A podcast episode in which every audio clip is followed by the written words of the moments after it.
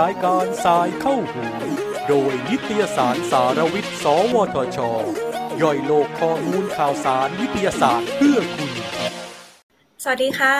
ขอต้อนรับคุณผู้ฟังทุกท่านนะคะ เข้าสู่พอดแคสต์รายการสายเข้าหู โดยนิตยสารสารวิทย์ สวทช โดยครั้งนี้เป็น EP ที่ 34 แล้วค่ะ ในชื่อตอนว่า Hen Friendly ครั้งแรกของไทยไข่จากโปรตีนพืช โดยวันนี้มีดิฉันจัสนภัทรตันทิกุล นักวิจัยด้านสเต็มเซลล์และการเพาะเลี้ยงเนื้อเยื่อ และผู้ชนะจาก FameLab Thailand ปี 2019 นักสื่อสารวิทยาศาสตร์ รับหน้าที่เป็นผู้ดำเนินรายการในวันนี้ค่ะ ก็ในระยะหลายปีที่ผ่านมานะคะ ต้องยอมรับว่าในเรื่องถ้าพูดถึงเรื่องของอการบริโภคอาหารนะคะ เดี๋ยวนี้ผู้บริโภคค่อนข้างที่จะมีความก้าวหน้าในเรื่องของเทรนด์ที่เขาสนใจเปลี่ยนแปลงไปตามกาลเวลานะคะ ก็จะเห็นได้ว่าหลาย ๆ คนก็จะสนใจอาหารที่มีผลดีต่อสุขภาพมากขึ้น รวมไปถึงผลดีต่อสิ่งแวดล้อมนะคะ แล้วก็โลกของเราด้วยนะคะทำให้มีหลาย ๆ option มีหลาย ๆ ตัวเลือกของอาหารใหม่ ๆ เข้ามาให้เราได้เลือกสรรเพื่อดีต่อตัวคุณเอง แล้วก็ดีต่อโลกของเราด้วยนะคะอีกหนึ่งในผลิตภัณฑ์ที่หลังๆ มานี้จะค่อนข้างจะเห็นนะคะว่าเป็นที่ค่อนข้าง popularมากๆเลยนะคะ ก็คือผลิตภัณฑ์โปรตีนทางเลือก หรือผลิตภัณฑ์เนื้อสัตว์จากพืชหรือ plant based นั่นเองนะคะ ก็จะเห็นว่าเดี๋ยวนี้เราเริ่มไปตามซูเปอร์มาร์เก็ตนะคะ หรือว่าชั้นวางต่างๆ เราจะเริ่มเห็นผลิตภัณฑ์พวกนี้มากขึ้น แล้วก็อยู่ในรูปแบบที่หลากหลายมากขึ้นเลยนะคะไม่ว่าจะเป็นทั้งเนื้อไก่ ไส้กรอกแฮมเบอร์เกอร์นะคะ วันนี้ค่ะ ทางรายการสายเข้าหูก็เลยอยากจะพาทุกท่านค่ะ ไปรู้จักกับผลิตภัณฑ์อาหาร plant based ชนิดใหม่ที่ยังไม่เคยมีการขายในไทยมาก่อนนะคะ ชื่อว่า hen friendly หรือเป็นผลิตภัณฑ์ไข่เหลว สีเหลืองทองน่ารับประทานเลยนะคะ แต่ทำจากโปรตีนพืชค่ะ ไม่ได้มาจากแม่ไก่เหมือนที่เราเคยรู้จักกันนะคะ ซึ่ง ผลิตภัณฑ์นี้นะคะก็เป็นผลิตภัณฑ์ที่คิดค้นวิจัยและพัฒนาโดยคนไทย เรียกได้ว่าเป็นไข่จากพืชครั้งแรกของไทยเลยนะคะ ดังนั้นวันนี้ค่ะ รายการทรายข้ามหูโดยนิตยสารสารวิทย์ สวทช จึงได้รับเกียรติจากแขกรับเชิญของเรา 3 ท่านด้วยกันเลยนะคะ ท่านแรกค่ะ ดรอติกรปัญญา หรือดรกล้าค่ะ สวัสดีค่ะสวัสดีครับ ค่ะ ดรกล้านะคะ เป็นหัวหน้าทีมวิจัยจากเทคโนโลยีชีวภาพทางอาหาร ศูนย์พันธุกรรมวิ วิศวกรรม และเทคโนโลยีชีวภาพแห่งชาติ หรือ Biotech สวทช ค่ะ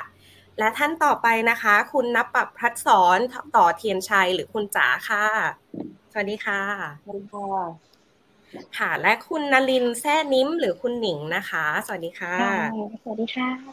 โดยทั้งสองท่านนะคะ เป็น co-founder จาก Hen Friendly นั่นเองนะคะ ผลิตภัณฑ์ที่เราจะมาพูดถึงกันในวันนี้ ทั้งสามท่านนะคะ วันนี้ก็จะเรียกว่ามาร่วมกันเล่าถึงงานวิจัยผลิตภัณฑ์เนื้อสัตว์จากพืช หรือ plant based ที่สามารถสร้างผลิตภัณฑ์ของ hen friendly ขึ้นมาได้อย่างเป็นผลสำเร็จนะคะ เกริ่นมาสักขนาดนี้แล้วนะคะ อยากจะให้ทางผู้ประกอบการก่อนเลย เจ้าของแบรนด์ก่อนเลยนะคะ คุณจ๋าและคุณหนิงเนี่ยในฐานะนักธุรกิจนะคะ ที่ก่อตั้งตัว ธุรกิจแบบใหม่ อันนี้ขึ้นมาเกี่ยวกับ plant based เนี่ยนะคะ อยากให้เล่าให้เราฟังสักเล็กน้อยค่ะว่า ตอนนี้กระแส plant based หรือกระแสโปรตีนทางเลือกเนี่ยทั้งในไทยและต่างประเทศนี้มีกระแสนิยมการบริโภคโปรตีนทางเลือกนี้มากน้อยแค่ไหนเล่าให้เราฟังสักเล็กน้อยค่ะ ค่ะ ก็จะจะเล่าให้ฟังในเรื่องของเทรนด์พันเบสนะคะคือตอนนี้โตอย่างต่อเนื่องเลยนะคะ โดยเฉพาะในต่างประเทศคือเริ่มจากต่างประเทศก่อน นะคะคือจะเริ่มมาจากในทางยุโรปแล้วก็อเมริกาก่อน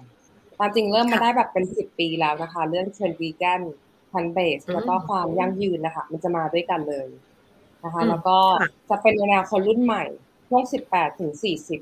เป็นส่วนใหญ่นะคะ ที่อยากจะเปลี่ยนแปลงโลกให้ดีขึ้นนะคะ แล้วก็ถ้าเป็นสักประมาณอย่างสิบปีที่แล้วต่างประเทศจะโตเร็วมากค่ะ โตเร็ว ประเทศไทยจะยังไม่ค่อยมีคนทาน ถ้าจะมีจะมีเป็นมังสวิรัตกับเจไปเลยถูกไหมคะแล้วก็จะเป็นคนที่มีอายุอายุนิดนึง แต่ว่าเมื่อประมาณสองปีที่แล้วอะค่ะ ปีสองศูนย์สองศูนย์ประมาณเนี้ย ตอนนี้เริ่มเปลี่ยนละ เริ่มเปลี่ยนเป็นวัยรุ่นไทยเริ่มหันมาละหันมากินแพนเบสวีแกนร้านอาหารก็เริ่มมีตัวเลือกมากขึ้นร้านอาหารวีแกนในกรุงเทพก็มีมากขึ้นนะคะ รวมถึงบริษัทใหญ่ ก็เริ่มหันมามีตัวเลือกแพนเบสอย่างเช่นใน Starbucks หรือว่าใน McDonald's อย่างเงี้ยค่ะ ก็เริ่มหันมามีให้ให้พวกเราทานกันมากขึ้น ก็ตามเลยสรุปได้ว่าเทรนเนี่ยโตขึ้นทั้งในไทยและต่างประเทศนะคะ แล้วก็จะโตขึ้นเรื่อยๆ เพราะว่าอันนี้มันไม่ใช่แค่เทรนระยะสั้น มันคือความยั่งยืน ความยั่งยืนก็คือมันเป็นระยะยาวเลยค่ะที่สุดท้ายแล้ว พอเราทาน plant based วิกได้แล้วอะมันดีต่อร่างกายในในระยะยาวเลยค่ะ แล้วก็ดีต่อสิ่งแวดล้อม ดีต่อสัตว์ใช่แสดงเพ ราะว่าถ้าดูจากกราฟอะค่ะ จะเห็นว่ามันโตขึ้นแบบอย่างนี้เลยค่ะ exponential เลยนะคะ อืมใช่อันนี้เห็นเห็นด้วยเลย ค่ะใช่ค่ะทำให้พวกเราอะมั่นใจเลยว่า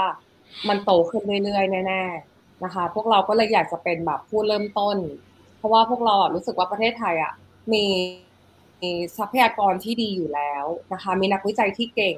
เป็นแหล่งผลิตของโลกอยู่แล้วอะค่ะ แล้วแล้วเราก็เลยแบบมีพายชั่นตรงนี้พอดีว่าอย่างตัวจ่าทำวีแกนมาเกือบสิบปีแล้วอะค่ะ แล้วก็ทำธุรกิจวีแกนมาก่อนหน้านี้อยู่แล้วนะคะแล้วพอดีว่าได้มาร่วมกับคุณหนิง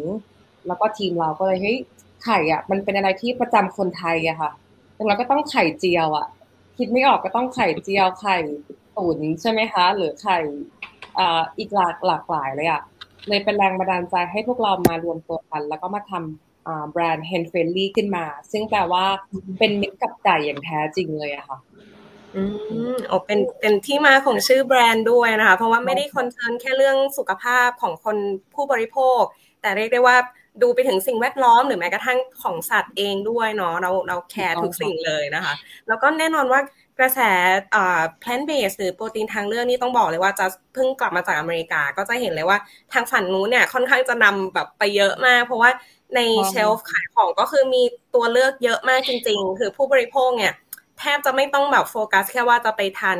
ของที่เป็นมาจากสัตว์จริง ๆ อีกต่อไปแล้ว เพราะว่าของ option อื่น ๆ นี่มีหลากหลายมากเลย แต่ก็ที่ไทยก็ยังคิดอยู่เหมือนกันนะคะ เพราะว่ากลับมาอาจจะเห็นว่าแบบ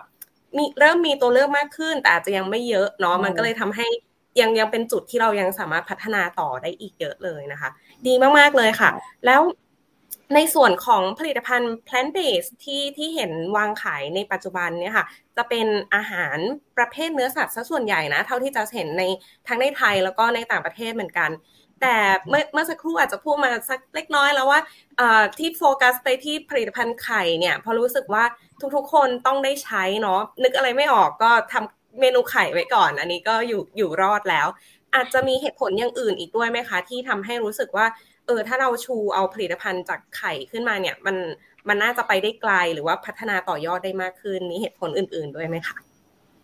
มีเหมือนกันค่ะ ก็อย่างที่คุณจักพูดไปเมื่อกี้นะคะ ว่าแบบว่าอย่างแรกเลยก็คือในเรื่องของความนิยมในการบริโภคไข่เนาะที่แบบว่าทั้งในไทยและต่างประเทศเนี่ยมีเมนูไข่ที่แบบหลากหลายมากเลย แล้วก็แต่ว่าในในปัจจุบันนะคะในประเทศไทยอะยังไม่มีผู้ผู้ผลิตสินค้าประเภทไข่จากพืชเนาะ เอออันนี้เราก็เลยมองเห็นว่าเออมันเป็นจุดหนึ่งที่เราอยากจะนำมาพัฒนาเพื่อที่ทำสินค้าประเภทนี้ แล้วก็แบบอยากจะให้แบบว่าเอ่อคนที่ทานวีแกนเจอย่างเงี้ยค่ะ ได้มีตัวเลือกในได้ให้ได้เลือกมากขึ้นนะคะสำหรับในการเป็นตัวเลือกมาในการบริโภค แล้วก็อีกเหตุผลหนึ่งที่เรามองว่าก็คือเหมือนกับว่าเรายังเห็นว่าแบบจริง ๆ แล้วไข่ที่เป็นอาหารที่เป็นยอดนิยมขนาดนี้ค่ะ จริง ๆ มันก็มีกลุ่มคนที่มี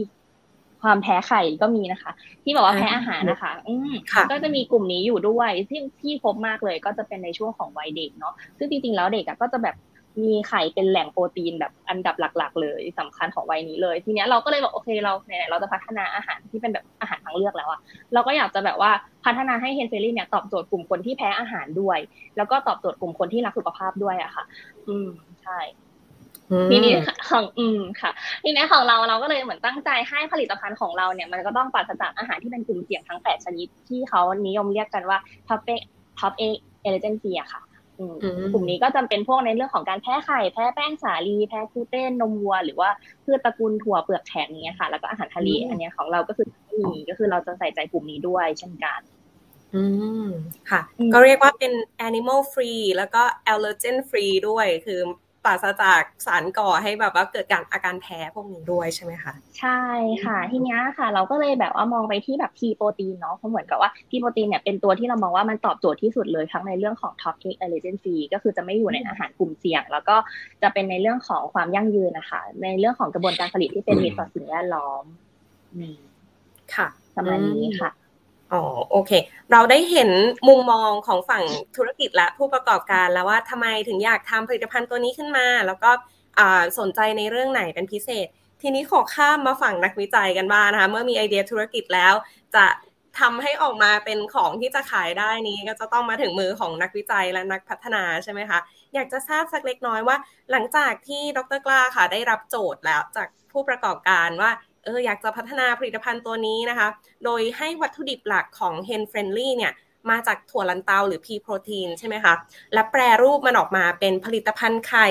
ทีนี้อยากจะทราบสักเล็กน้อยถึงกระบวนการวิจัยและพัฒนาค่ะว่า จากโปรตีนถั่วลันเตาเม็ดเขียวๆเนี่ยค่ะ มันกลายมาเป็นไข่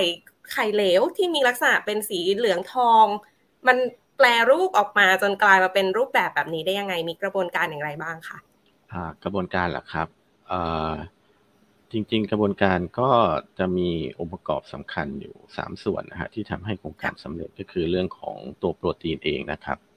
คือจะเป็นการที่จะปรับเปลี่ยนสภาพโปรตีนให้ให้เหมาะสมกับการทอดหรือขึ้นรูปอย่างนี้นะครับซึ่งปกติพีโปรตีนโดยพื้นฐานนะครับ มันจะความสามารถในการเกิดเจลเลชันคือการให้มันเกิดเป็นเจลเนี่ยค่อนข้างไม่ค่อยดีเท่าไหร่ นะครับ ถ้าเทียบกับโปรตีนไข่เนี่ยเนาะโปรตีนไข่นี่คือเกิดเจลง่ายมาก เกิดเจลดีมากนะครับ จะเห็นว่าสังเกตว่าไข่ขาวหรือไข่แดงเนี่ยจะมีความแข็งหรือยืดหยุ่นค่อนข้างดี ในขณะที่โปรตีนพืชส่วนใหญ่เนี่ย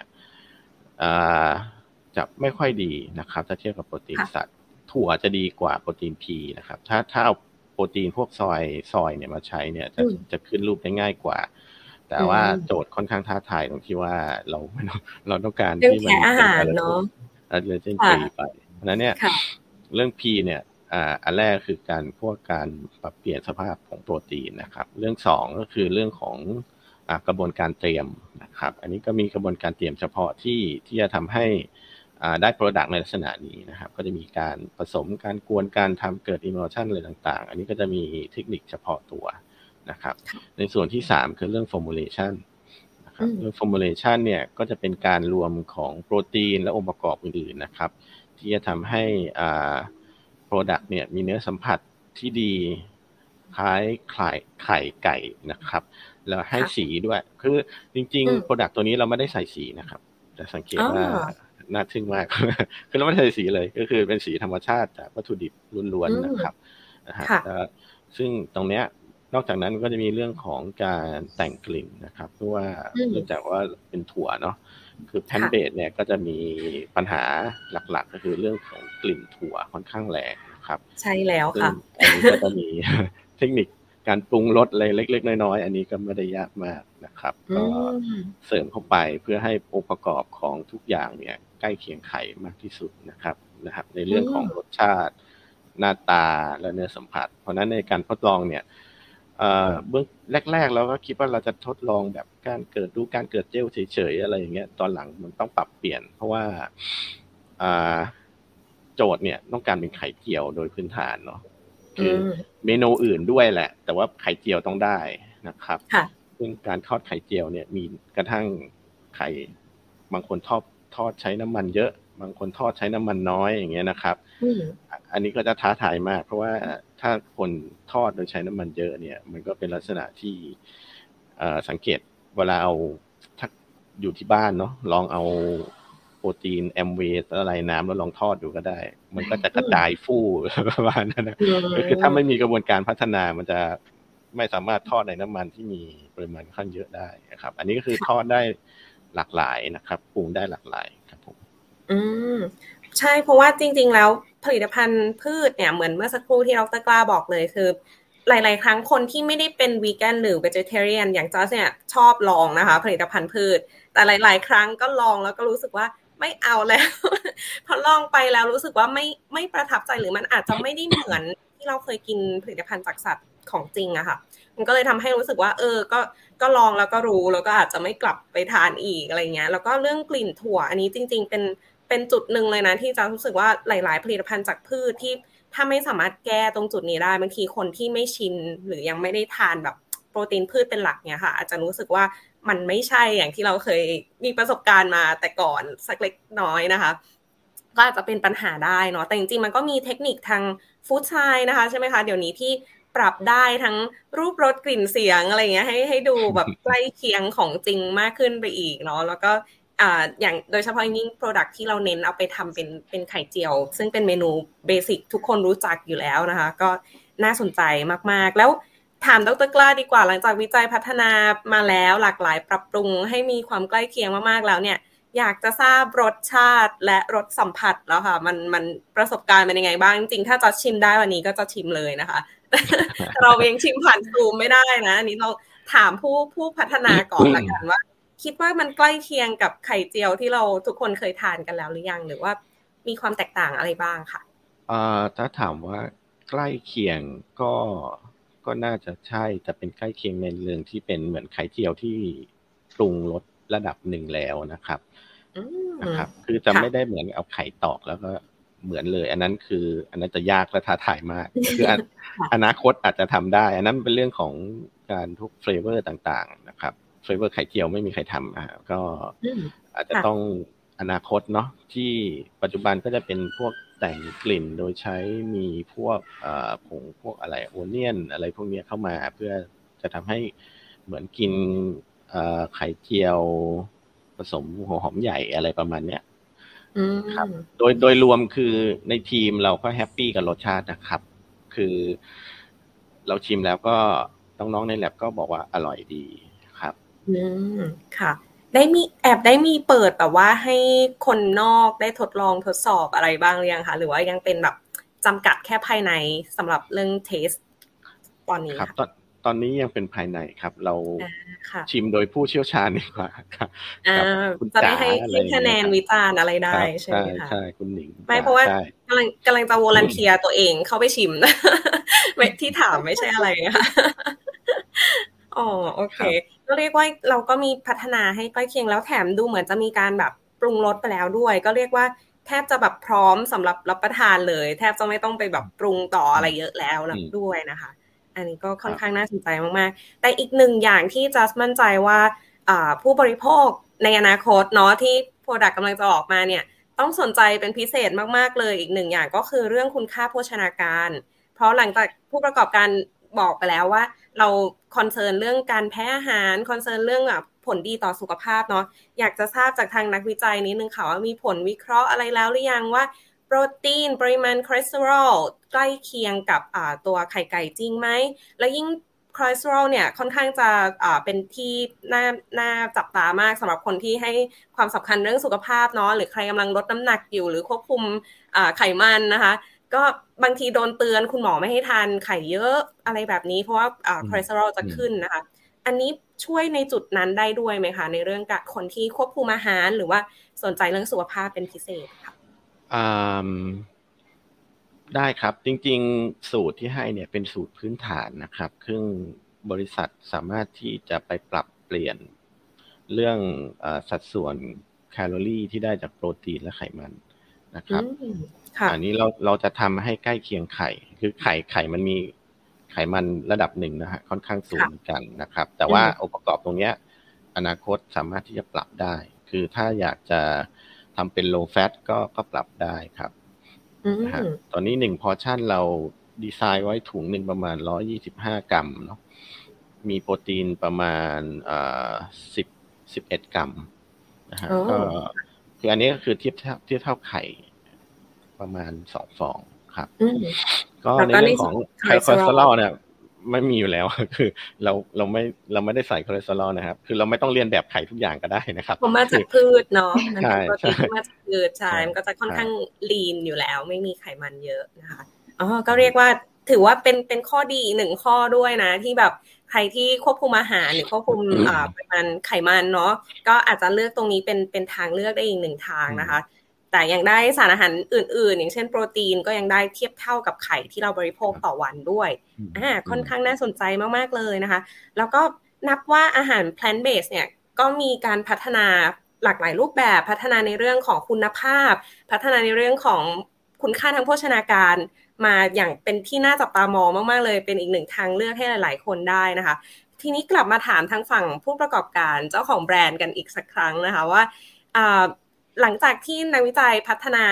สูตรมาให้แล้วมีมีตัวตั้งต้นมาให้เรียบร้อยแล้วเนี่ยก็สามารถที่จะนำไปพัฒนาต่อยอดเนาะเป็นหลากหลายผลิตภัณฑ์ในด้านการปรุงอาหารบ้างนะคะ ทีนี้นอกจากไข่เจียวเมื่อสักครู่บอกมาแล้วนะว่าเป็นเป็นตัวหลักเลยที่อยากให้ Hen Friendly เนี่ยเป็น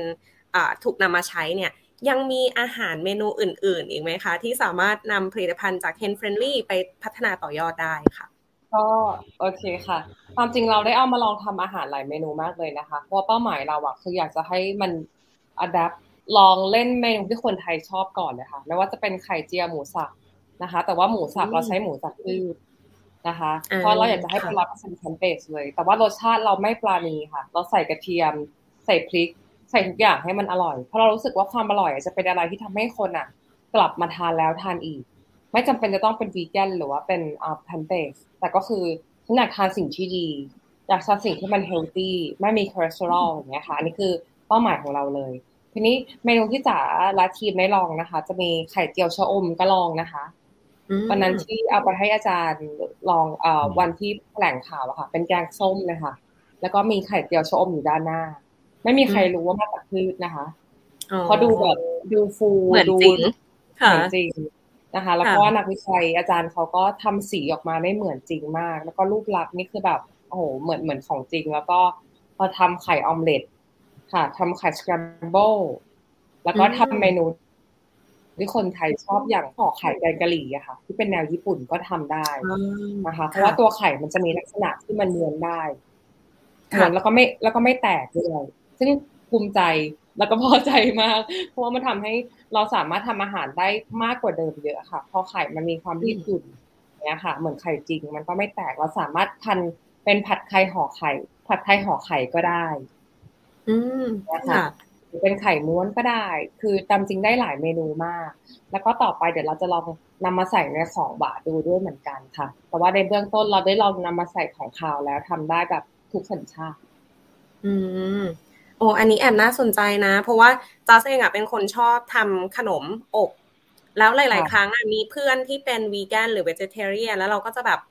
เวจเทเรียนเนี่ยยังพอสู้นะ เพราะว่าเขายังทานนมทานเนยทานไข่ได้ใช่ไหมคะแต่พอเป็นวีแกนปุ๊บเนี่ยno idea มาก ๆ เลยว่าจะช่วยเขายังไงให้เขาได้ลองชิมฝีมือเราบ้างนะคะ เพราะยังไง main หลักของขนมมันยังต้องใช้ไข่อะแล้วก็เป็นสิ่งที่แบบแยกออกไม่ค่อยได้ นมยังอาจจะมีนมพืชนมอย่างอื่นที่เอามาแทนได้นะคะแต่แบบ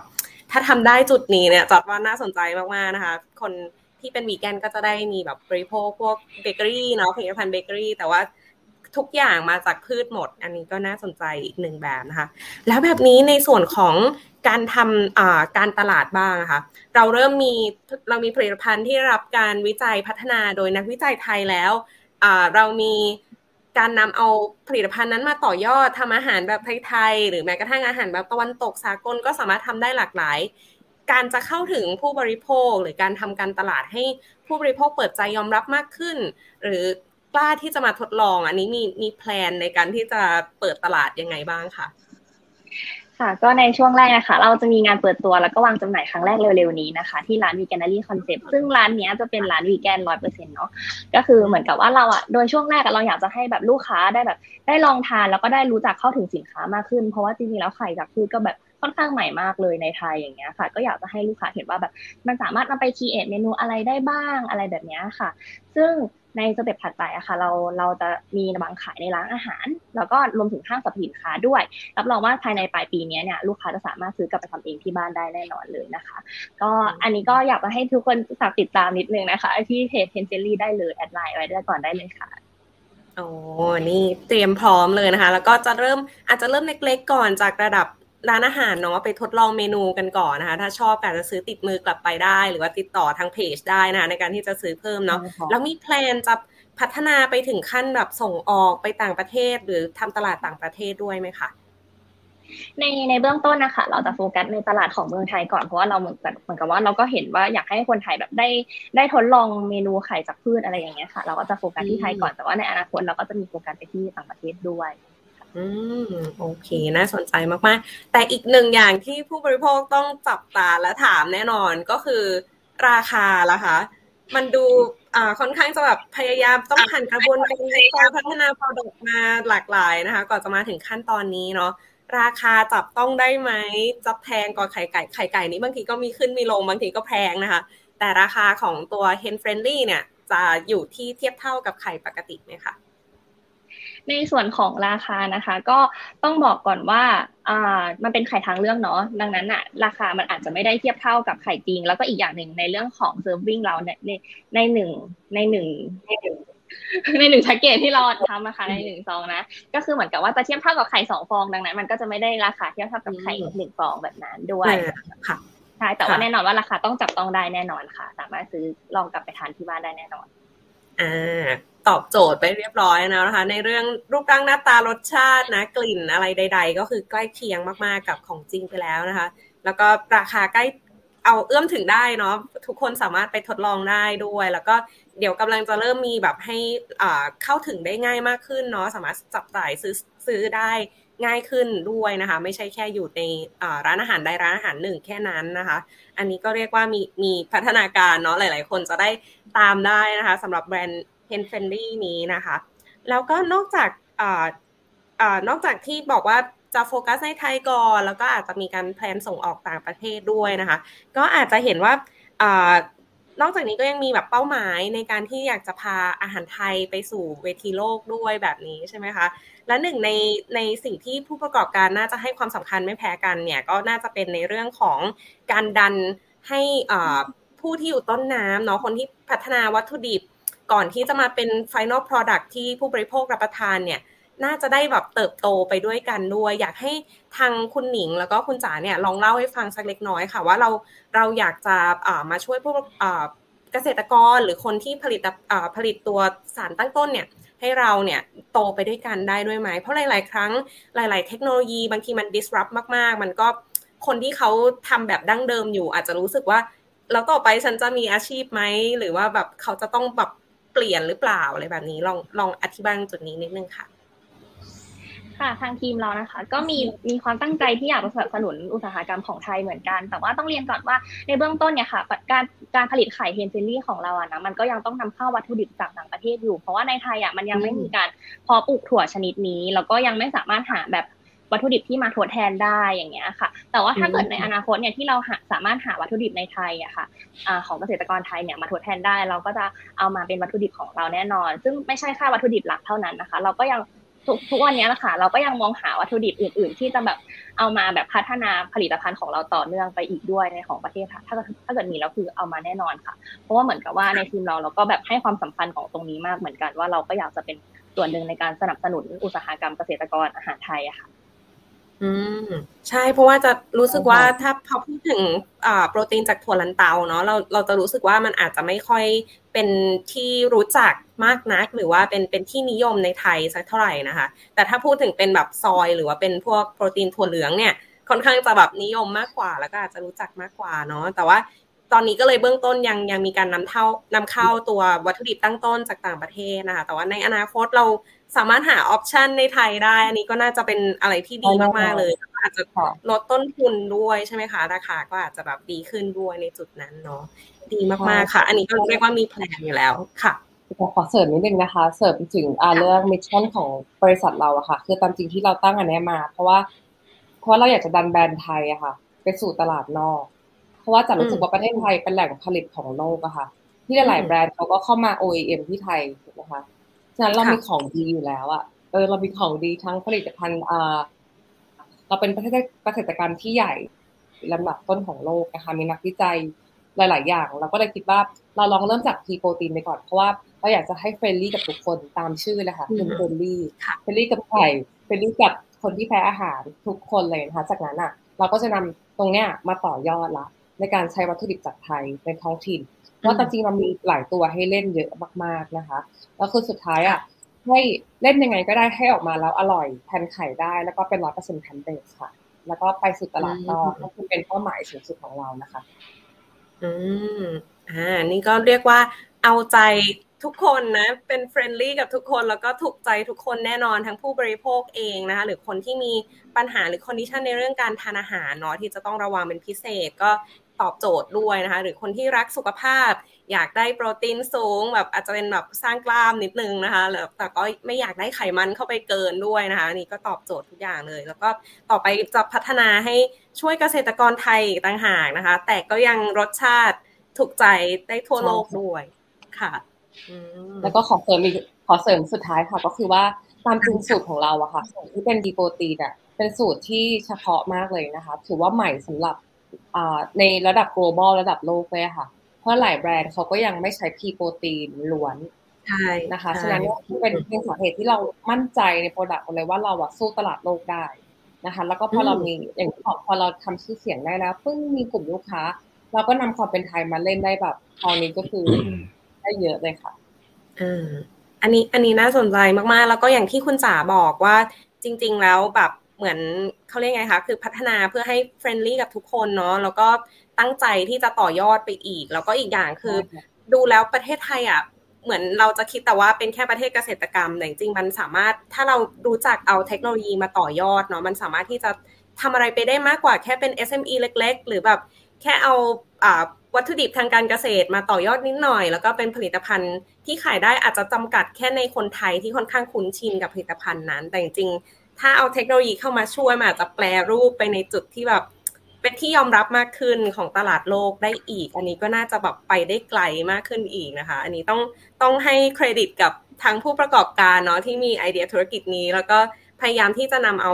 นักวิจัยไทยมาช่วยต่อยอดด้วย เพราะฉะนั้นก็เลยอยากจะตัดกลับไปที่ดรกล้าอีกรอบนะคะว่า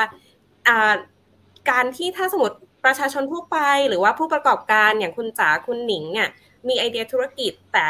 ไม่รู้จะเอาวิทยาศาสตร์และเทคโนโลยีมาช่วยให้ไอเดียธุรกิจนั้นเป็นจริงได้ยังไง หรือว่าทำผลิตผลิตของเขาให้ดีขึ้นมากได้อีกยังไงเนี่ยจะสามารถมาขอความช่วยเหลือหรือมาติดต่อจากนักวิจัยไทยที่สวทช ทางไบโอเทคได้ยังไงบ้างคะแล้วก็โดยเฉพาะอย่างยิ่งผลิตภัณฑ์ plant based เนี่ยจะเชื่อว่าในอนาคตจะยิ่งเป็นที่นิยมมากขึ้นเนาะแล้วหลาย ๆ คนอาจจะเริ่มมีไอเดียต่อยอดไปอีก แต่ว่าเราเราสามารถติดต่อนักวิจัยทีมนักวิจัยอย่างไรได้บ้าง แล้วก็มีเงื่อนไขในการทำงานร่วมกันอะไรแบบนี้ยังไงบ้างค่ะ โอเค ขอบคุณครับติดต่อผ่านอะไรได้บ้าง จริง ๆ ติดต่อผ่านศูนย์เรามีฝ่ายพัฒนาธุรกิจนะครับ ฝ่าย BD หรือฝ่าย PR อย่างเงี้ยติดต่อได้มาเลยครับ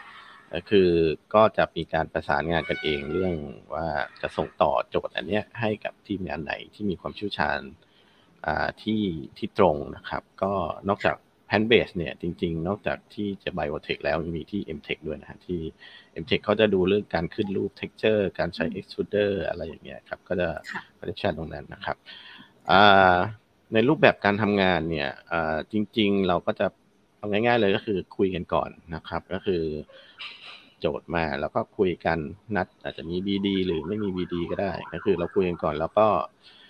พัฒนาโจทย์ร่วมกันนะครับ ก็คืออันนี้สำคัญนะครับเพราะว่าเพื่อให้ให้ตอบโจทย์ของความต้องการของบริษัทให้มากที่สุดนะครับบางทีนักวิจัยออกแบบข้อเสนอของการมาแบบหนึ่งไม่ตรงใจบริษัทก็สุดท้ายทำไปก็ไม่ตอบโจทย์นะครับ ความต้องการอยู่ดีแล้วเนี่ยการคุยเสร็จปั๊บเนี่ยก็จะเป็นการเรื่องโอเค การปรับพิจารณา งบประมาณอะไรต่างๆนะครับ ก็มีความเหมาะสมไหมก็คุยกัน อันนี้ก็โปรเซสก็ประมาณเดือนสองเดือนสามเดือน แล้วแต่ว่าเรา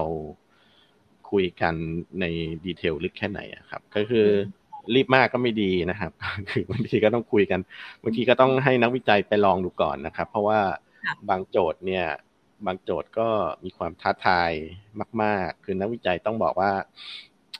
ขอไปลองหลังบ้านก่อนว่าเป็นไปได้ไหม อย่างน้อยก็ลอง concept เล็ก ๆ น้อยๆว่าเออเทคนิคอย่างเงี้ย น่าจะแก้ไขแล้วมาตอบโจทย์โจทย์เนี้ยอุตสาหกรรมอันนี้ได้ เพราะนั้นเนี่ยปกติเราก็จะมีลองให้มีความมั่นใจก่อนนะครับ เพราะว่างานวิจัยบางอย่างก็มีความเสี่ยงนะครับ ก็คือเราก็ต้องบอกตามตรงเนาะก็คือบางทีเราก็แต่ที่ผ่านมายังไม่มีอันไหนไม่ประสบความสำเร็จนะเพราะว่าส่วนใหญ่เราก็จะลองจน มั่นใจละหาเทคนิคที่เหมาะสม ถึงจะลองออกมา แต่ว่าก็มีก็ถามว่าถ้ามีโอกาสที่จะไม่สำเร็จไหมมันก็อาจจะมีแต่ก็เป็นส่วนน้อยนะครับ เพราะว่าอาจจะมีความโจทย์นั้น อาจจะมีความท้าทายมาก ๆ มีความยากมากๆครับก็เสร็จปั๊บรูปแบบการทำงานนะครับ มีเอาง่าย ๆ มีมีเขาเรียกมีรับจ้างวิจัยนะครับ ในกรณีเป็นรับจ้างวิจัยนะครับก็อีกอย่างก็เป็นร่วมวิจัยนะครับ แต่ว่าในการทำงานจริงตอนเนี้ยที่ผ่านมากับบริษัทนะครับ การทำงานมันเหมือนกับคล้ายๆกับเป็นร่วมวิจัยระดับหนึ่ง เพราะว่าเราต้องการฟีดแบ็จากบริษัทนะครับ คือเราทำมาเสร็จปุ๊บเราให้บริษัทเป็นคนพิจารณาคนประเมินต่างๆ เนี่ย มันก็เหมือนกับกึ่งกึ่งรูปวิจัยแหละ แต่ว่ามันก็คือจ้างวิจัยนะครับ เพราะว่ามันทำฝั่งเดียวไม่ได้เนาะคือพัฒนาผลิตภัณฑ์พวกนี้มันมันเราไม่ได้แบบ มีเทคโนโลยีแพลตฟอร์ม แล้วบอกโยนให้บริษัทไป คุณมาใช้เทคโนโลยีนี้แล้วคุณจะทำสำเร็จมันมันไม่ใช่เพราะนั้นเนี่ยมันต้องมีการคุยกันระหว่างทาง เราประชุมกันค่อนข้างบ่อยนะฮะเป็นโครงการที่คุยกันบ่อยบ่อยที่สุดเลยตั้งแต่เคยทำมาเพราะว่าเราต้องการ feedback โดยด่วนนะครับ เพราะว่าส่งไปปั๊บหน้าตาเป็นยังไง โอเคไหมมีอะไรนิ่มไปเหลวไปอะไรอย่างเงี้ยครับ ก็สุดท้ายก็นี่นะครับ ก็ ก็เชิญชวนบริษัทที่สนใจนะครับ ก็ไม่ไม่ต้องกลัวครับเข้าเข้ามาคุยก่อน แล้วบางอย่างเราอาจจะแนะนำได้เลยครับ ไม่ต้องทำวิจัยก็ได้ ไม่ได้คิดตังค์บางอย่างอาจจะง่าย มันอาจจะมีโน้ตฮาวอยู่แล้ว แล้วก็แนะนำได้ว่า เออลองไปหาเทคโนโลยีแบบนี้ในการแก้ไขปัญหาโจทย์สากรรมก็ได้นะครับ อืม ก็เรียกได้ว่าได้เห็นอ่า การทำงานรูปแบบใหม่นะของนักวิจัยไทยด้วยนะคะ ที่อาจจะไม่ได้แบบทำเฉพาะแต่ในจุดที่ตัวเองสนใจ ซึ่งบางทีมันมันปิดเนาะมันมันไม่ได้แบบถูกออกไปแบบเป็นผลิตภัณฑ์ที่ไปขายได้ยิ่งใหญ่มากมายนะคะ แต่ว่าอาจจะเป็นองค์ความรู้ที่สามารถนำไปต่อยอดได้เนาะแต่ตอนนี้มันพอมีการเอาภาคธุรกิจเข้ามาเสริมเนี่ยมันเลยกลายเป็นตอบโจทย์เลยนะคะว่า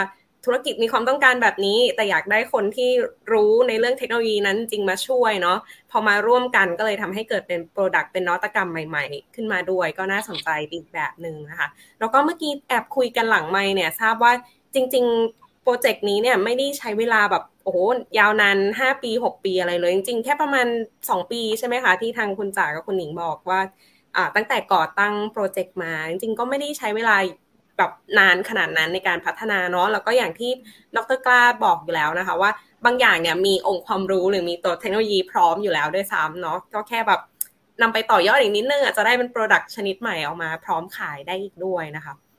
อันนี้เดี๋ยวให้ดรกล้าปิดท้ายอีกสักครั้งนะคะ ว่าถ้าสนใจนักวิจัยไทยอยากจะทำงานร่วมด้วยนะคะ องค์กรแบบไหนสามารถมาติดต่อได้บ้าง หรือสมมติพรุ่งนี้จัสมีไอเดียอยากทำผลิตภัณฑ์บ้าง เดินเข้าไปติดต่อได้ที่ไหน ก็ติดต่อมาที่ Biotech ก็ได้ครับ คือเดี๋ยวนะฮะเขาจะมีเบอร์ติดต่อไปหาฝ่ายพัฒนาธุรกิจเองนะครับ หรือติดต่อตรงมาที่ผมก็ได้นะครับ ก็เอ่อก็พยายามเชิญชวนทุกท่านนะครับ เพราะว่ารัฐบาลเราจริงๆ เรามีกลไกในการช่วยเหลือเอกชนค่อนข้างเยอะนะครับโดยเฉพาะเรื่องของ ทุนสนับสนุนงานวิจัยนะครับ โดยเฉพาะโครงการนี้เราเราก็ได้ทุนของโครงการของ i t a p นะครับ เข้ามาช่วยนะครับ ก็จะลดค่าใช้จ่ายของบริษัทไปได้ครึ่งนึงนะครับ คือถ้าเป็นโครงการที่สเกลใหญ่กว่านี้นะครับ ก็มีเช่น บางโครงการก็จะเป็นตั้งแต่พัฒนาโปรโตไทป์ในแลบผลิตอินกิเนียอะไรบางอย่าง สุดท้ายเนี่ยไปถึงการ ออกแบบโรงงานตั้งโรงงาน แล้วก็เข้าไปช่วยกระบวนการผลิต เพราะนั้นเนี่ยในหนึ่งโครงการนะครับ อาจจะใช้หลายในในหนึ่งโปรเจกต์ใหญ่นะครับ ในภาพรวมเนี่ยอาจบางบางโครงการที่ผมทำเนี่ยอาจจะใช้ประมาณสามหรือสี่โครงการใหญ่ ๆ เข้ามาประกบนะครับ ในการทำงานเพื่อให้ผลักดันอุตสาหกรรมอย่างหนึ่งออกให้ได้ครับก็ก็คุยกันนักวิจัยก็จะมีแนวทางว่าตอนนี้จะมีทุน funding อะไรออกมา แล้วเราจะ สามารถที่จะ apply ยังไง อันนี้คือนักวิจัยสามารถช่วยแนะนำได้ครับผมนอกจากเรื่องเทคนิคเนาะยังยังช่วยในเรื่องงบประมาณ budget ของบริษัทได้ด้วย แล้วจริงๆจะมองอีกแบบหนึ่งว่าการมาเอา source นักวิจัยด้านนอกนี้มันจะช่วย save ทางบริษัทด้วยนะคะ แทนที่จะต้องตั้งทีมนักวิจัยเองอะไรแบบนี้ แต่ว่าทางทางไบโอเทคดูจะแบบพร้อมอยู่แล้ว แล้วก็ถ้าต้องการใครที่อยู่ วงการอื่น ๆ ใกล้เคียงก็ยังสามารถไปขอแบบเพื่อนๆนักวิจัยคนอื่นด้วยเนาะมามา support ได้อีกด้วยนะคะก็เป็นผลดีกับผู้ประกอบการด้วย กลับมาที่ทางผู้ประกอบการอีกสักครั้งนะคะ คุณหนิงกับคุณจ๋าเนี่ยอยากให้แชร์ประสบประสบการณ์นิดนึง หลังจากที่เราได้ร่วมทำงานกับทีมนักวิจัยทางไบโอเทคแล้วรู้รู้สึกยังไงบ้างรู้สึกว่าอ่ามันมันยิ่งเป็นจุดที่น่าจะยิ่งหลาย ๆ คนควรจะเข้ามาทำงานร่วมกันมากขึ้นแบบนี้ไหมคะ ในการที่จะต่อยอด ไอเดียธุรกิจให้ดีมากขึ้นอีกค่ะ ค่ะก็เอ่อพวกเรารู้สึกว่า ทางนักวิจัยไทยค่ะ เก่งมากแล้วก็พร้อมมากนะคะจะรู้สึกว่าถ้าเราทำงานอย่างอย่างที่บอกเลยก็คือ ถ้าเรามาวิจัยกันเองอะค่ะโอ้โห ใช้เวลาแบบน่าจะนานแล้วก็ประเด็นคือก่อนที่เราจะทำตัวสูตรตัวพีอะค่ะ เราเคยลองเอามาทำกันเองนะคะ เพราะว่าจะทำร้านอาหารทีนี้จะเลยลองเอาสูตรของร้านอาหารไปเอา เอามาทำกันเองด้วย ซึ่งใช้เวลาค่อนข้างนานค่ะแต่ทำได้ไหมทำได้แต่ใช้เวลานานทรัพยากรเยอะ สู้เราเอาสู้เราเอาเวลาตรงนี้ค่ะ ให้ professional ที่เขาเก่งอยู่แล้วอะค่ะทำแล้วก็แต่ว่ามันมันเป็นอะไรเป็นการทำงานที่ถือว่า effective ละกันเหมือนกับมีประสิทธิภาพนะคะ แล้วก็เราเราก็ได้ผลลัพธ์ที่เราต้องการ ประเด็นคือได้ผลลัพธ์ที่เราต้องการนะคะ แล้วก็นักวิจัยอย่างอาจารย์นะคะอาจารย์ อ่าดรกล้าก็ค่อนข้างเปิดรับ เหมือนทำตามที่เราอยากได้ แล้วก็จำได้ว่าทีมอาจารย์ทำแบบเราบอกอขอปรับนู่นปรับนี่ก็คือปรับให้หมดจนกว่าจะพอใจอย่างเงี้ยค่ะ ซึ่งซึ่งทางพวกเราก็รู้สึกแฮปปี้แล้วก็ดีใจที่ได้มีโอกาสร่วมงานกับทางสวทช อันนี้ก็เป็นครั้งแรกเพราะว่าอย่างตัวจ่าและทีมก็ไม่เคยร่วมมาก่อนใช่ไหมคะ ก็ก็ ถ้าฟังอาจจะดู เอ้ย ดูเข้าถึงยากหรือเปล่า ทีมวิจัยวิทยาศาสตร์ แต่ว่าตามจริงไม่เลย ตามจริงก็คือเหมือนพวกเรานี่แหละ คุยกันได้เลยค่ะฟีดแบ็กกันได้ แล้วก็ได้ผลลัพธ์ที่ดี แล้วก็ได้ในเวลาที่รวดเร็วนะคะ อย่างที่บอกก็คือแค่ปีหรือสองปีก็ได้โปรดักที่มันนวัตกรรมออกมาแล้วอะค่ะแต่ว่าเป็นอะไรที่ที่เปิดหูเปิดตาจ๋าเหมือนกันนะคะค่ะโอ้ดีดีมาก ๆ เพราะว่าหลาย ๆ ครั้งเรา โดยเฉพาะนักวิจัยเนี่ยจะโดนแบบติดติดสแตมป์ไว้แล้วนะคะ ว่าเข้าถึงยากอาจจะแบบเอ๊แบบจะอธิบายให้คนทั่วไปเข้าใจได้ไหมว่าเรากำลังทำอะไรหรือบางครั้งเนี่ย คนข้างนอกอาจจะไม่เข้าใจว่าเอ๊งานเรามันก็แค่วิจัยได้องค์ความรู้ แต่ว่าอาจจะไม่ค่อยเห็นการที่มันออกมาเป็น Product ที่เขาจับต้องได้สักเท่าไหร่ แต่ตอนนี้เนี่ย พอมันเกิด collaboration แบบนี้เนาะระหว่างภาคธุรกิจกับภาคนักวิจัย แล้วมันชัดเจนเลยว่าแบบ ทุกอย่างมันจับต้องได้แล้ว มันไม่ใช่องค์องค์ความรู้เฉยๆแล้วด้วยนะคะใช่ค่ะแล้วก็ขอเสริมนิดนึงพอดีว่าล่าสุดเราได้มีโอกาสไปไปงานเปิดตัวนะคะทำให้เราเห็นว่ามีธุรกิจหลายธุรกิจมาก ไม่ได้เฉพาะไม่ได้เฉพาะแบบวิจัย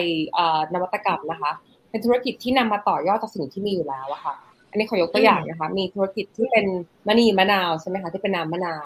ก็คือเป็นเอาน้ำมะนาวที่ที่มีอยู่แล้วอะค่ะ เราก็รู้จักกันอยู่แล้ว แต่เขานำเทคโนโลยีไทยเทคโนโลยีไทยนะคะ เอามาทำให้มันอยู่ได้นานขึ้นอย่างเงี้ย แต่ว่าเป็นอะไรที่ที่ที่ดีมากๆแล้วก็ เราต้องเหมือนกับว่ามันอยู่กับเราทุกวันนะคะ เราแค่นำมันมาใช้ให้มันเกิดประโยชน์ที่สุดดีมากๆค่ะ ก็คือมีหลายธุรกิจเลย ไม่จำเป็นต้องนวัตกรรมจ๋าๆคือได้ทุกอย่างเลยแล้วก็นักวิจัยรู้สึกว่าจะมีหลายสาขาเลยค่ะ มีทั้งแบบ ใช่ไหมคะมีทั้งการแพทย์อาหารอะไรแบบเยอะแยะเลยค่ะใช่ อันนี้เราก็น่าจะเห็นการ collaboration แบบนี้มากขึ้นเรื่อยๆนะคะ แล้วก็ผลิตภัณฑ์ใหม่ๆ ที่จะออกมาอีกในอนาคตมากขึ้นเรื่อยๆนี้ก็อยากฝากให้คุณผู้ฟังติดตามเนาะหนึ่งหนึ่งจุดการ collaboration ตรงจุดนี้นะคะและอยากให้คุณหนิงและคุณจ๋าค่ะ ทิ้งท้ายอีกสักครั้งค่ะสำหรับ podcast ในวันนี้เนาะอะไรเหตุผลอะไร เป็นเหตุผลหลักที่คุณผู้ฟังอยู่ที่บ้านเนี่ย จะต้องลองผลิตภัณฑ์จาก Ken Friendly และติดตามได้ที่ไหนบ้างอะให้ให้ประชาสัมพันธ์สุดท้ายนี้อีกครั้งค่ะ โอเคค่ะ ก็ที่อยากให้ทุกคนได้ลองนะคะ เพราะมันเป็นไข่ทางเลือกเนาะหนึ่งคือมันดีต่อสุขภาพ มันไม่มีคอเลสเตอรอลมันปราศจากสารก่อภูมิแพ้เงี้ยค่ะ แล้วก็ที่สำคัญก็คือให้โปรตีนสูงด้วย อันนี้ก็คืออยากให้ทุกคนได้ลองนะคะ ก็คือสามารถทีเอได้หลากหลายเมนูเลย เดี๋ยวจะทางเราอะค่ะ ก็จะมีทำเมนูลงมาในช่องทาง โซเชียลมีเดียของเราเรื่อยๆ เพื่อที่จะให้ลูกค้าแบบได้ติดตามว่ามันสามารถทำเมนูอะไรได้บ้าง มันจะได้เข้าถึงง่ายขึ้นด้วยในส่วนนี้นะคะ ก็คืออยากจะให้ติดตามเลยในที่เพจ Facebook นะคะ แล้วก็ IG h e n f e l y ค่ะ แล้วก็ Line นะคะ สามารถแอดมาไว้ก่อนได้เลยแอด h e n f e l y เหมือนกันค่ะ ใครที่อยากได้ไอเดียทำเมนูนะคะ แล้วก็เป็นไอเดียดีต่อสุขภาพด้วย ดีต่อโลก ดีต่อแม่ไก่ด้วยนะคะ ก็เตรียมติดตามไว้ได้เลยทางเพจทั้ง Facebook และ IG แล้วตอนนี้นะคะ แล้วก็เตรียมสั่งซื้อก็ได้ด้วยเนาะแอดไลน์ไว้รอได้เลยด้วยนะคะ คุณจักรยากเสริมอะไรไหมขอเสริมสุดท้ายส่วนนิดนึงขอสุดท้ายก็คืออ่าเสริมว่าพวกเรามาเริ่มทานแพนเบสกันนะคะ ทีละวันละมือก็ได้แต่ว่าเป็นอะไรที่เล็กน้อยนะ แต่สำคัญ ถ้าเราทำกันได้อะค่ะ แค่คนละมืออะมันช่วยเปลี่ยนแปลงเศรษฐกิจไทย ให้แบบคนหันมาทานแนวนี้มากขึ้นลด แล้วก็ลดอ่า animal product ลงดีต่อโลกแต่ว่าเป็นอะไรที่เล็กแต่ใหญ่ ก็อยากจะเชิญชวนให้ให้ลองมาทาน plant-based กันนะคะอ่านี่ก็เป็นอีกหนึ่งจุดเนาะที่อาจจะยังไม่ค่อยคุ้นเคยมากนะสำหรับคนไทยนะคะในเรื่อง option การการหันมาทานอาหารที่จากพืชเนาะแต่ว่าจริงๆแล้ว อย่างที่คุณจ๋าบอกเลยนะคะจะเชื่อว่าบางทีเปลี่ยนอ่า habits หรือว่านิสัยวันละเล็กละน้อยนะคะ วันละครั้งเองเนี้ยต่อไปบางทีเราอาจจะรู้สึกว่าเออมีหรือไม่มีก็ได้โปรตีนจากสัตว์เนาะแล้วอาจจะหาทางเลือกได้อีกมาก ๆขึ้นอีกด้วย ซึ่งจริงๆแล้วไม่ใช่แค่ดีต่อสุขภาพตัวเอง ดีต่ออ่า animal welfare ด้วย แล้วก็ทั้งเรื่องของสิ่งแวดล้อมอีกด้วยนะได้ได้ประโยชน์วงกว้างเลยนะคะสนุกแล้วก็สนุกเลยค่ะ เพราะว่ามีหลายโปรดักที่แบบเรายังไม่เคยเห็นอย่างเงี้ยอยู่ในตลาด แล้วแค่ลองมันก็สนุกแล้วอะค่ะใช่ใช่ลองหลาย ๆ หลาย ๆ แบรนด์หลาย ๆ รูปแบบไปบางทีก็จะเจอสิ่งที่ชอบหรือบางทีอาจจะชอบจนลืมแม่ไก่ไปเลยก็ได้นะคะอันนี้เป็นอีกหนึ่งอีกหนึ่งจุดด้วยนะคะ อ่าเรียกได้ว่าเป็นการทดลองเทคโนโลยีใหม่นะคะ แล้วก็ทดลอง product ใหม่ๆด้วย แล้วก็เป็นการ challenge ตัวเองไปด้วยอีกหนึ่งอีกหนึ่งอย่างเนาะว่าเราจะสามารถเปลี่ยนแปลงนิสัยของเราได้วันละเล็กละน้อยไหม ซึ่งมันจริงเป็นผลดีต่อโลกในองค์รวมด้วยนะคะโอ้โหวันนี้ต้องขอบคุณทั้งแขกรับเชิญของเราทั้ง 3 ท่านนะคะ ทั้งดรกล้า คุณจ๋าและคุณหนิงมากๆนะคะ ที่มาร่วมพูดคุยกับเราในวันนี้ค่ะขอบคุณค่ะขอบคุณมากนะคะขอบคุณค่ะสวัสดีค่ะ วันนี้ก็เชื่อได้ว่าคุณผู้ฟังนะคะ ก็คงจะได้รับความรู้เนาะแล้วก็ได้อัปเดตเกี่ยวกับเรื่องของผลิตภัณฑ์ เนื้อสัตว์จากพืชนะคะ อันนี้เป็นเป็นผลิตภัณฑ์ไข่จากพืชนะที่เป็น plant based นะคะ ที่ชื่อว่า hen friendly กันไปแล้วนะคะ friendly กับทั้งแม่ไก่ friendly กับตัวผู้บริโภคเองและ friendly กับสิ่งแวดล้อมด้วยนะคะ ซึ่งผลิตภัณฑ์ไข่เหลว สีเหลืองทองน่ารับประทานจากโปรตีนพืชนี้นะคะ จะเชื่อว่าในอนาคตเนี่ยหลาย ๆ ท่านคงจะได้เห็น วางอยู่ตามซุปเปอร์มาร์เก็ตนะคะ ใกล้บ้านคุณหรือแม้กระทั่งอยู่ในครัวของทุกท่านเองนะคะ ได้นำไปรับประทานกันอย่างแน่นอน และอยากจะย้ำกันอีกสักครั้งว่าผลิตภัณฑ์ Hen Friendly นี้ เป็นผลิตภัณฑ์โปรตีนจากพืชที่คิดค้นและพัฒนาโดยนักวิจัยไทยและผู้ประกอบการไทยด้วยนะคะ วันนี้ก็เลยได้รับทั้งความรู้ในแง่ของมุมงานวิจัยนะคะ ในแง่ของธุรกิจผู้ประกอบการที่มีไอเดียด้วยนะคะ เรียกได้ว่าครบถ้วนมากๆสำหรับวันนี้นะคะจ้าเซนก็ต้องขอขอบพระคุณทุกท่านนะคะ ที่ติดตามรายการสายเข้าหูในวันนี้โดยนิตยสารสารวิทย์สวทช และกลับมาพบกับสาระความรู้วิทยาศาสตร์ และเทคโนโลยีที่น่าสนใจแบบนี้ได้ใหม่ในโอกาสหน้า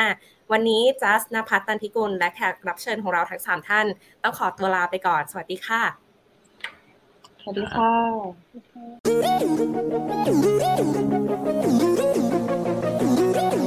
ติดตามรับฟังรายการทรายเข้าหูได้ทุกวันอังคารทางนัสดาพอดแคสต์และแฟนเพจนิตยสารสารวิทย์